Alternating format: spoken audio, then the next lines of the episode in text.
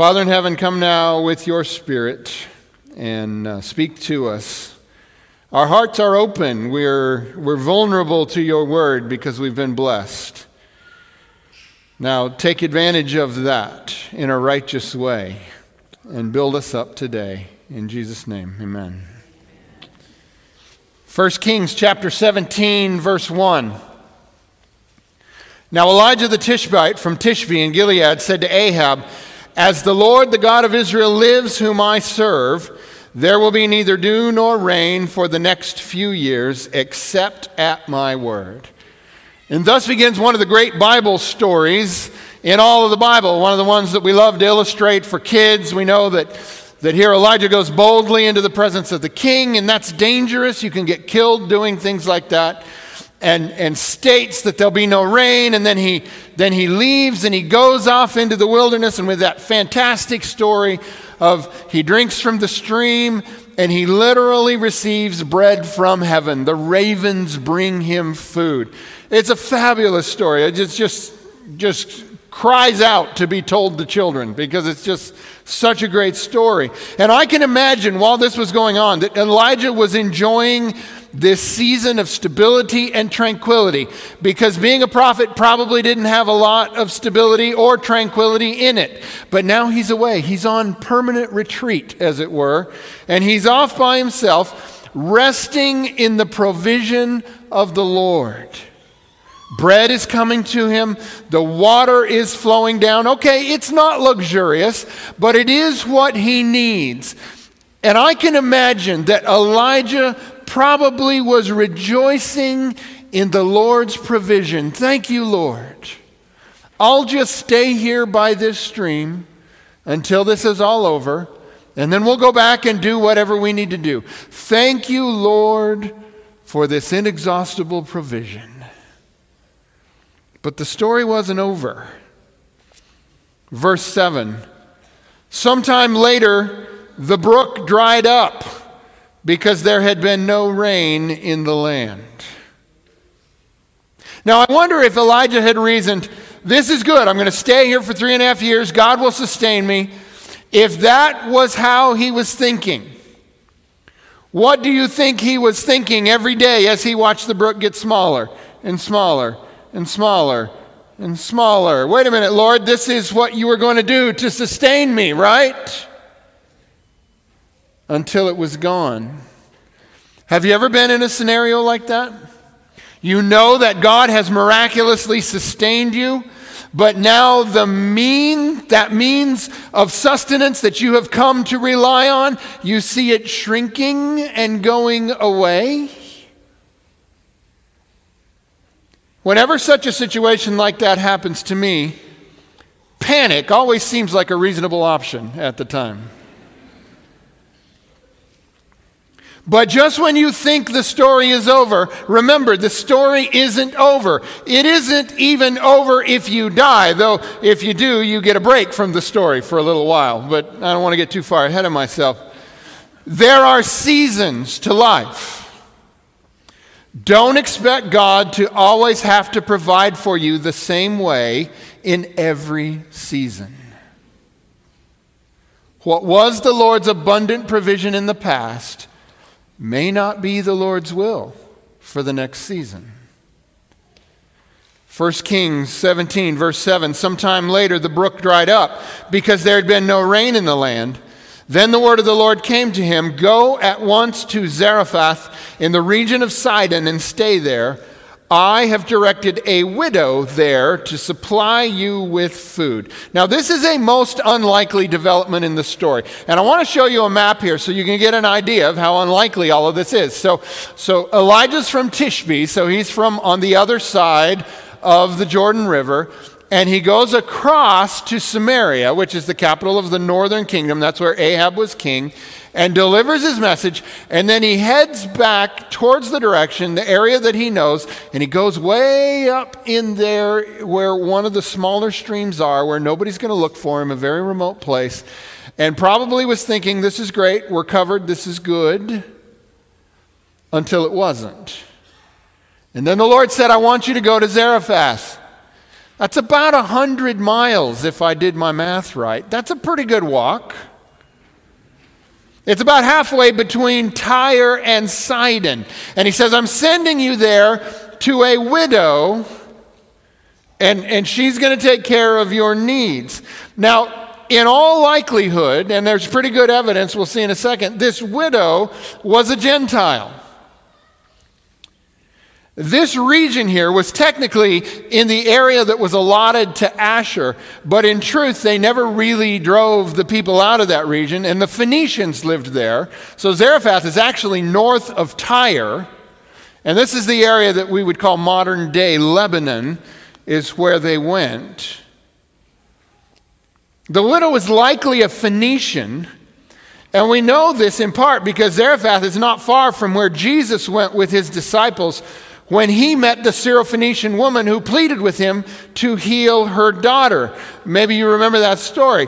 Further evidence that this woman whom Elijah stayed with is a Gentile comes from Jesus himself, who knows this story about Elijah and quotes it in a manner that actually makes the people in Nazareth pretty mad at him. Luke chapter 4, verse 24. Truly I tell you, Jesus continued, no prophet is accepted in his hometown. I assure you that there were many widows in Israel in Elijah's time when the sky was shut for three and a half years and there was a severe famine throughout the land. Yet Elijah was not sent to any of them, but to a widow in Zarephath in the region of Sidon. And to further his offense, Jesus goes on, verse 27 And there were many in Israel with leprosy in the time of Elisha the prophet, yet not one of them was cleansed, only Naaman the Syrian. They didn't like this idea that sometimes God sends his people outside of his people because his people won't help them. To which they respond, verse 28 All the people in the synagogue were furious when they heard this. They got up, drove Jesus out of the town, and took him to the brow of the hill on which the town was built in order to throw him off the cliff. But he walked right through the crowd and went on his way. You see, Jesus' story wasn't over. And neither is our Elijah story. So let's get back to the Elijah story. Verse 9 Go at once to Zarephath in the region of Sidon and stay there. I have directed Note that interesting word. A widow there to supply you with food. So he went to Zarephath. When he came to the town gate, a widow was there gathering sticks. He called to her and asked, Would you bring me a little water in a jar so I may have a drink? As she was going to get it, he called, And bring me, please, a piece of bread. As surely as the Lord your God lives, she replied, I don't have any bread only a handful of flour in a jar and a little olive oil in a jug. I am gathering a few sticks to take home and make a meal for myself and my son that we may eat it and die. Now, I want to just say something here, real quick, about the Lord and his timing. That the brook dries up, that he comes to Elijah and says, Get going, you got a hundred mile journey, and you need to be there at the perfect time. And he walks up just as the widow is gathering the last of the sticks for the last handful of flour and the last little bit of oil she has. Can God get us where we need to be at the right time? Was that careful planning on Elijah's part? The Lord can get us where we need to be. Now, a point of interest here, the first point of interest I want you to notice God says that He has directed a widow to supply Elijah's need. Yet, this widow knows nothing about her calling. Right? She has no idea that Elijah's about to show up. She's out gathering the last sticks that she can find to bake the last meal because she's already conceded that she and her son are going to die. She has no idea that the Lord has appointed her to a special mission that will preserve her life. So, so what do we take from that? Well, let's not be so sure that we know what God is and isn't doing through our lives, and which parts of our experience are necessary, and which parts of our experience are not. Because lots of things happen to me in my life, and I think, Lord, why was that necessary? But it may very well be that that is the very thing God is using right now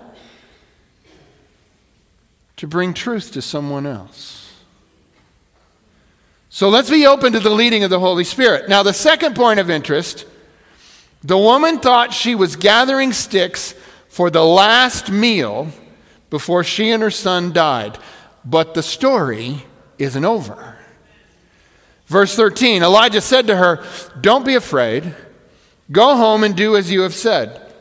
But first, make a small loaf of bread for me from what you have, and bring it to me, and then make something for yourself and your son. For this is what the Lord, the God of Israel, says The jar of flour will not be used up, and the jug of oil will not run dry until the day the Lord sends rain on the land.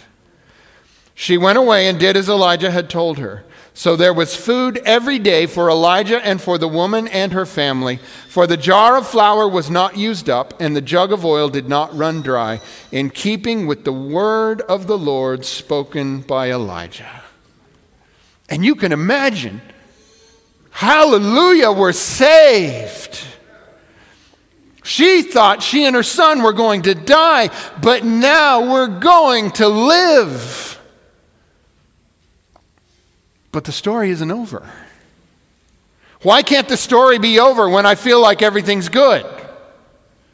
Verse 17 Sometime later, the son of the woman who owned the house became ill. He grew worse and worse and finally stopped breathing. She said to Elijah, What do you have against me, man of God?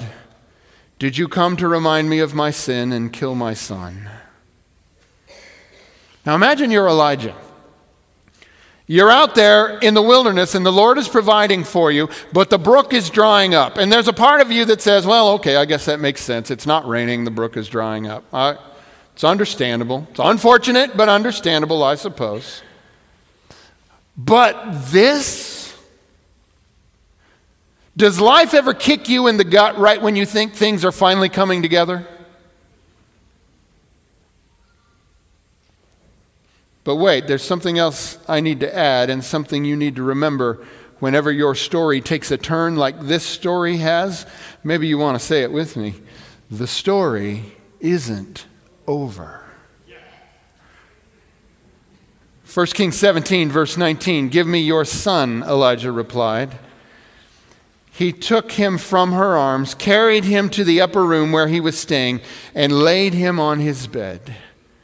Then he cried out to the Lord, Lord my God, have you brought tragedy even on this widow I am staying with by causing her son to die? You see, life is confusing even for prophets. I'm going to say that to you again so you understand that. Life is confusing even for prophets. Let that sink in a little bit because we have these expectations about what life is like for prophets. But not even prophets always know when the story isn't over. Verse 20 Then Elijah cried out to the Lord, Lord my God, have you brought tragedy even on this widow I am staying with by causing her son to die?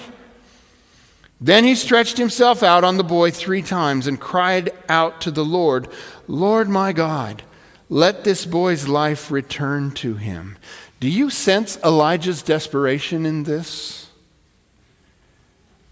And that the Lord isn't exactly answering quite as quickly as he might have hoped? You see, for all the amazing reality, I suppose, of being a prophet, it's probably a pretty lonely life. And now here's Elijah sharing life with this widow and her son. And I'm guessing that he has likely developed genuine affection for this family. How deeply do you suppose Elijah felt this loss? His actions suggest to me that he felt this very deeply, and also that he felt a considerable bit of frustration that God had allowed this to happen. Sometimes even prophets become despairing that the story is over. But the story isn't over. And can you imagine the, the situation for the woman? I mean, here she is. She's conceded that she and her son are about to die. But hallelujah, we're saved from the drought. And then sometime later, to really? My son died anyway? But the story isn't over. Verse 22. The Lord heard Elijah's cry, and the boy's life returned to him, and he lived. Elijah picked up the child and carried him down from the room into the house, and gave him to his mother, and said, Look, your son is alive. Then the woman said to Elijah, Now I know that you are a man of God, and that the word of the Lord from your mouth is the truth. This story wasn't going to be over until everyone had come to know the truth.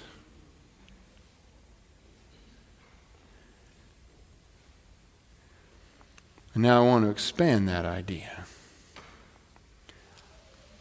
The story we're all a part of will not be over until everyone comes to see the truth. And what is the truth everyone must come to see before the story can be over? Here it is.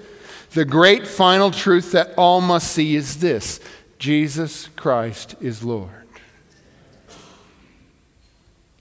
Jesus' story looked like it was over. Philippians 2, verse 6. Who, being in very nature God, did not consider equality with God something to be used to his own advantage.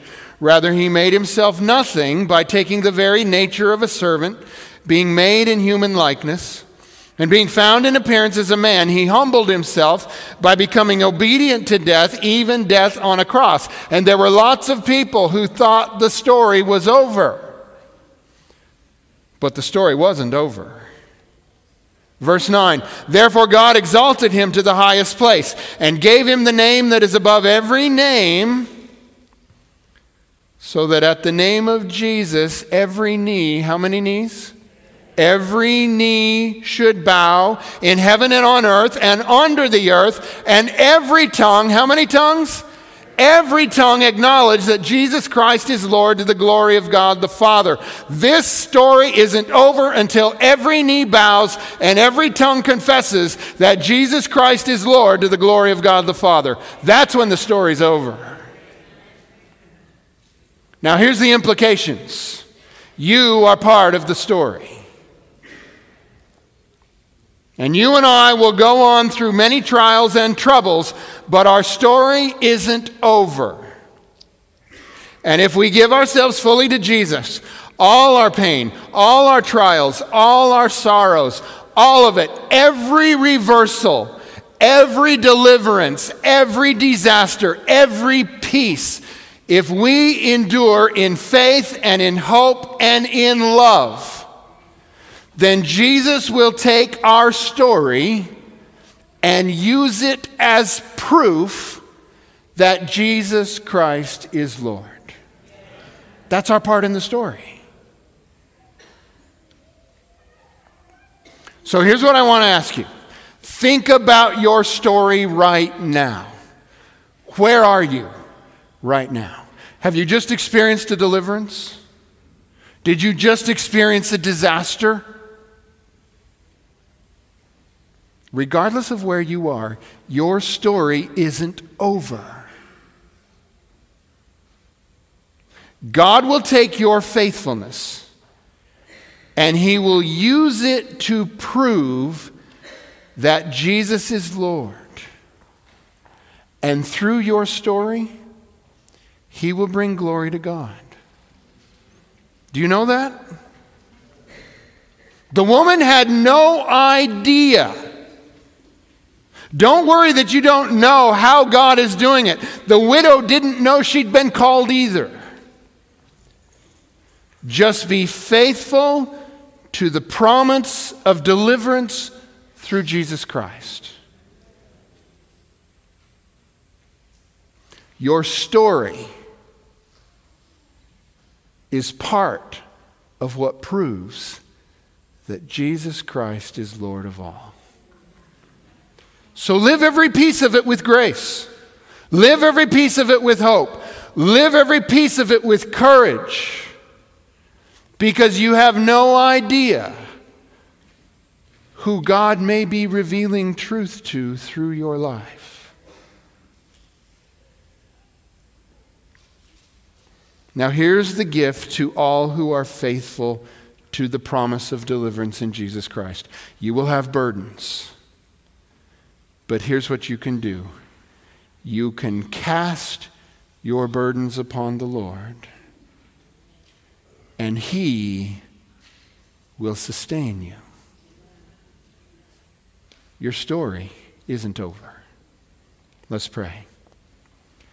Father in heaven, look upon us and know that we don't understand everything that's going on. Not even prophets seem to understand everything that's going on. But Lord, you are at work, bringing about the day when every knee shall bow and tongue confess that Jesus Christ is Lord to the glory of God the Father. And you have honored us to be a part of the story. So, Lord, when we face trial and challenge, when we face good fortune, whatever it is that has happened, may we realize the story isn't over until every knee bows and tongue confesses. Help us to go on with faith and with hope and with love, casting our burdens upon the Lord and trusting Him to sustain us. In Jesus' name, amen.